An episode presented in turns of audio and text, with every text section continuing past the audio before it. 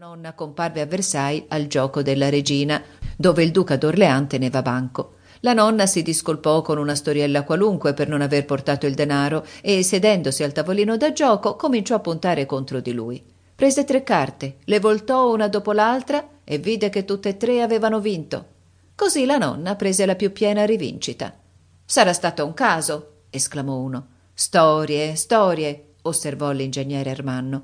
Saranno state carte false, aggiunse un terzo. Non lo credo, rispose gravemente il Tomsky.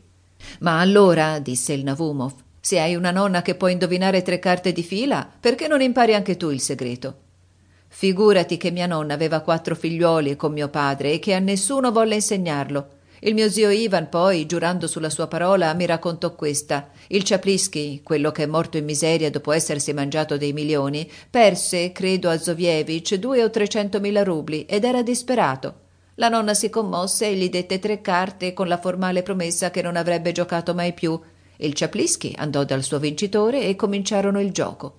Puntò sulla prima carta cinquantamila rubli e vinse. Raddoppiò sulla seconda e sulla terza e tornò a vincere, cosicché, pagato il suo debito, restò con una certa somma di guadagno. Oh, ma è l'ora di andare a dormire. Sono le sei meno un quarto.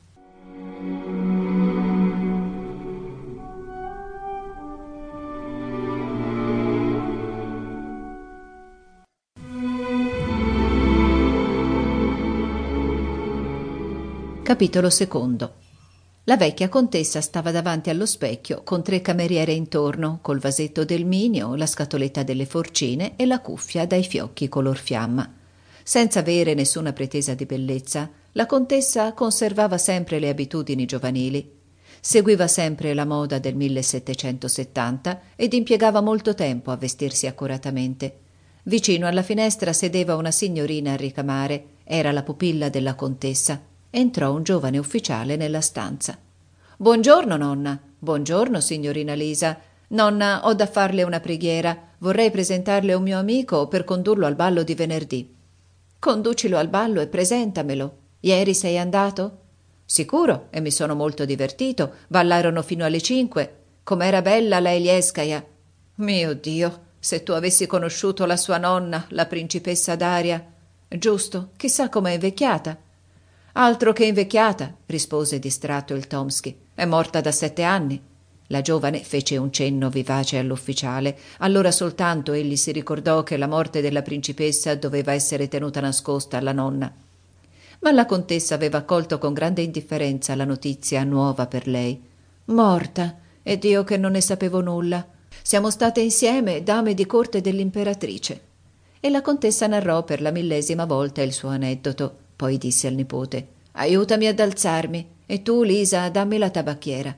E se ne andò dietro il paravento per terminare il suo abbigliamento. Chi voleva presentare? domandò la lisa al tomsky il navumov un ufficiale. Del genio? No di cavalleria. Perché per l'appunto del genio? La signorina sorrise senza rispondere.